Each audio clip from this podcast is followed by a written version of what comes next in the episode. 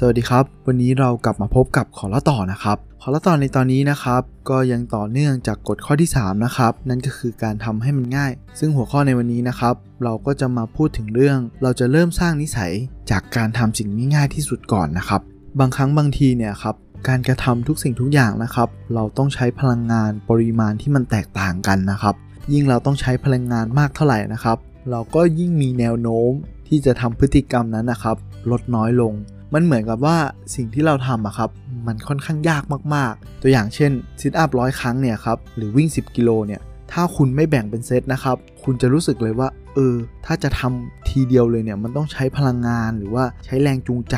ใช้แรงกระตุ้นมหาศาลเลยนะครับ ในการทำสิ่งเหล่านี้ให้สำเร็จ แต่เมื่อไหร่ก็ตามนะครับ ถ้าคุณเนี่ยเหมือนคุณแบ่งเป็นเซตอะครับ คุณก็จะรู้สึกทันทีเลยว่า เออ มันมีเวลาได้พักได้หย่อนบ้าง ตัวนี้แหละครับ มันจะดีกว่า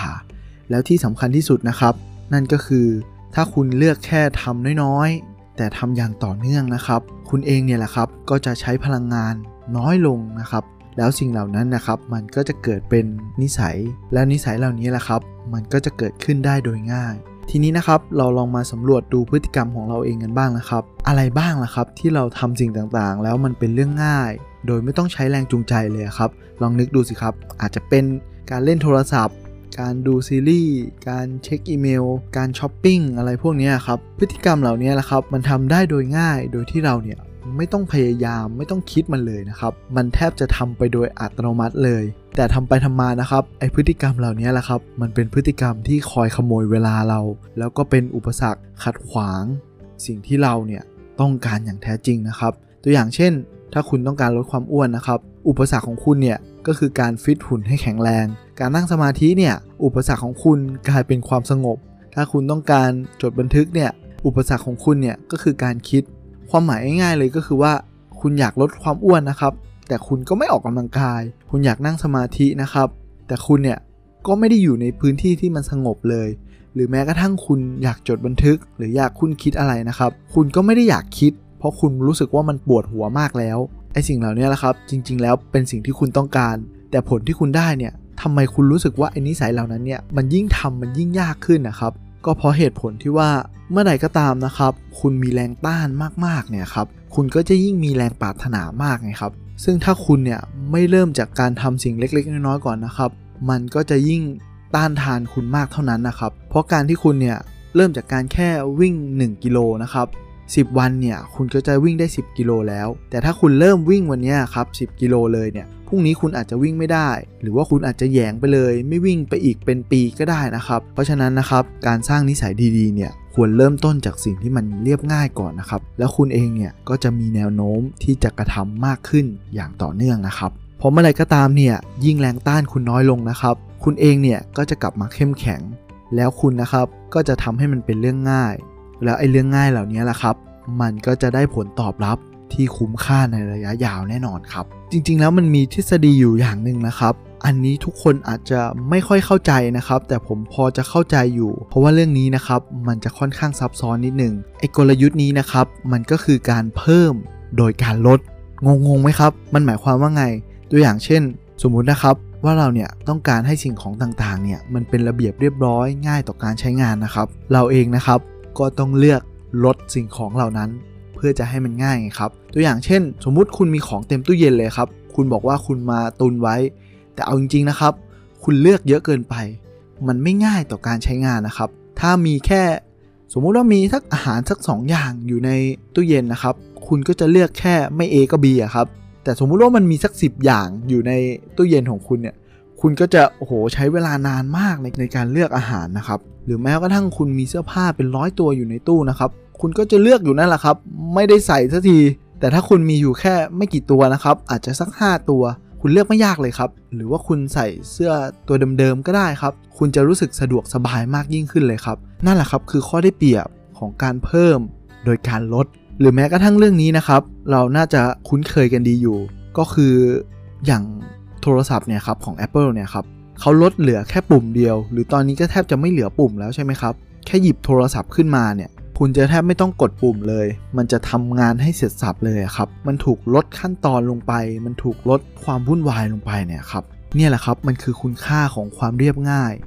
ในทางกลับกันนะครับ ในเรื่องจิตใจเนี่ยครับ มาพูดถึงภายในบ้างนะครับ เมื่อกี้เราพูดถึงสิ่งของไปแล้ว เราพูดถึงภายในบ้าง ในเรื่องจิตใจเนี่ยครับมันก็จะเป็นลักษณะเดียวกัน ถ้าเรามีเรื่องให้คิดวุ่นวายมากมายไปหมด โดยที่เรานะครับไม่มีสมาธิในการคุ้นคิด หรือว่าจดจ่อกับเรื่องใดเรื่องหนึ่งเนี่ยครับความคิดของคุณนะครับ มันก็จะไม่สามารถตัดสินใจได้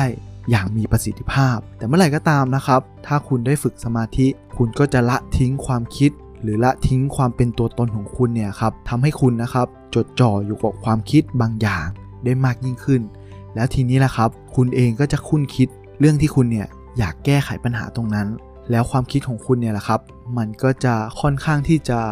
ผ่องใสบริสุทธิ์ แล้วไม่มีอคติต่อเรื่องอื่น ๆ ไม่เอาอารมณ์เข้ามาเกี่ยว และใช้เหตุผลเป็นหลักนะครับ ก็เอาเป็นว่าเรามาพูดถึงเทคนิคกันสักนิดนึงนะครับ เทคนิคในการเตรียมสภาพแวดล้อม ให้มันเอื้อต่อการฝึกนิสัยเนี่ยครับตัวอย่างเช่นถ้าคุณเนี่ยต้องการจัดห้องใหม่นะครับ คุณก็เพียงแค่เมื่อคุณเลิกดูทีวีนะครับ คุณก็พยายามวางรีโมทไว้ที่เดิม เมื่อคุณลุกจากโซฟาหรือลุกลุกจากเก้าอี้นะครับ คุณก็พยายามวางวางหมอนวางเก้าอี้ จัดให้มันเป็นแบบเดิมครับ หรือแม้กระทั่งตอนคุณจะอาบน้ำเนี่ยครับ คุณอาจจะทำความสะอาดห้องน้ำก่อนที่คุณจะอาบน้ำก็ได้นะครับ สิ่งเหล่านี้แหละครับ มันจะทำให้เอื้อต่อการจัดระเบียบ ห้องจัดระเบียบภายในบ้านนะครับ ทีนี้เรามาดูตัวอย่างอื่นบ้างนะครับ สมมุติถ้าคุณเนี่ย ต้องการวาดรูปนะครับ คุณก็ควรจัดเรียงดินสอ ปากกา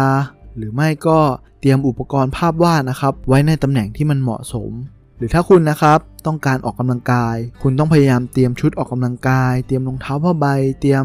กระเป๋าสัมภาระเตรียมน้ำดื่มไว้นะครับ หรือถ้าคุณต้องการปรับเมนูอาหาร เตรียมอาหารการกินนะครับ คุณก็อาจจะต้องหั่นผัก ใส่ภาชนะไว้เตรียมไว้ก่อนในวันหยุดสุดสัปดาห์นะครับ ทีนี้เนี่ยคุณก็อาจจะได้กินอาหารเพื่อสุขภาพแล้วไงครับ ในส่วนนี้ก็จะเป็นแนวทางนะครับในการเตรียมสภาพแวดล้อมให้มันพร้อมใช้งาน แต่ทีนี้เรามาลองดูในลักษณะที่เป็นนิสัยที่ไม่ดีกันบ้างครับ ถ้าเป็นนิสัยที่ไม่ดีเนี่ยเราก็ควรต้องทำกลับกัน ก็คือทำให้มันเป็นเรื่องยาก ตัวอย่างเช่น ถ้าคุณเนี่ยชอบดูโทรทัศน์นะครับ คุณรู้สึกว่าคุณเนี่ยดูโทรทัศน์มากเกินไปแล้ว คุณก็เพิ่มความยุ่งยากให้มันครับ คุณอาจจะดึงปลั๊กออกทุกๆ ครั้งหลังจากที่คุณเนี่ย แล้วเวลาคุณต้องการดูใหม่นะครับ คุณค่อยกลับมาเสียบ หรือแม้กระทั่งคุณอาจจะถอดฐานรีโมท เอารีโมทไปไว้ชั้น 2 บ้าง ยกโทรทัศน์ไปไว้ห้องอื่นบ้าง อะไรแบบนี้แหละครับทำให้มันยุ่งยากเข้าไว้ครับ แต่สุดท้ายเดี๋ยวคุณก็หยิบโทรศัพท์ขึ้นมาดูอยู่ดีอะครับ ก็เอาเป็นว่าพยายามหาวิธีครับ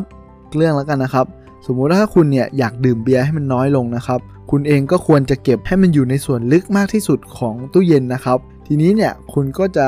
ดื่มเบียร์น้อยลง หรือถ้าเป็นเรื่องเกี่ยวกับการเล่นโทรศัพท์นะครับคุณก็อาจจะพยายามลบแอป ที่มันเกี่ยวกับสังคมออนไลน์นะครับให้มันใช้งานยุ่งยากสักนิดหนึ่งครับคุณจะใช้ทีเนี่ยคุณก็อาจจะต้องดาวน์โหลดมาใหม่นะครับก็เอาเป็นว่าผมก็ขอสรุปเลยแล้วกันนะครับ การที่เราเนี่ยจะเริ่มนิสัยอะไรใหม่ๆนะครับ เราก็ควรจะทำสิ่งเหล่านั้นนะครับ ให้มันเป็นเรื่องง่าย แล้วพฤติกรรมของเราเนี่ยครับ มันก็จะค่อยๆ เปลี่ยนไปในทางที่ดีนะครับ แต่ถ้าในกรณีที่เราอยากจะเปลี่ยนแปลงพฤติกรรมที่ไม่ดีนะครับ เราก็พยายามทำให้มันเป็นเรื่องยากครับ แล้วนิสัยของคุณนะครับ มันก็จะเปลี่ยนแปลงไปอย่างแน่นอนครับ ทีนี้นะครับเมื่อคุณเนี่ยปรับเปลี่ยนอย่างค่อยๆ เป็น ค่อย ๆ ไปแล้วนะครับ มันก็จะเป็นเรื่องง่ายสำหรับคุณแล้วไงครับ ก็ไม่ว่าพฤติกรรมของคุณในตอนนี้จะเป็นยังไงนะครับ คุณก็แค่พยายาม ให้มันเป็นไปตามธรรมชาติ ให้มันเป็นไปในลักษณะที่คุณเนี่ยพอทำได้ พอไหวแล้วคุณเองนะครับ ก็จะสนุกกับการทำสิ่งเล็กๆน้อยๆทำสิ่งง่ายๆเนี่ยแหละครับ ให้มันเป็นนิสัยและต่อเนื่อง อย่างที่คุณเนี่ยอยากให้มันเป็นนะครับ ก็สำหรับในวันนี้นะครับ ขอเล่าต่อก็ขอฝากไว้เพียงเท่านี้ แล้วเรากลับมาพบกันใหม่ สวัสดีครับ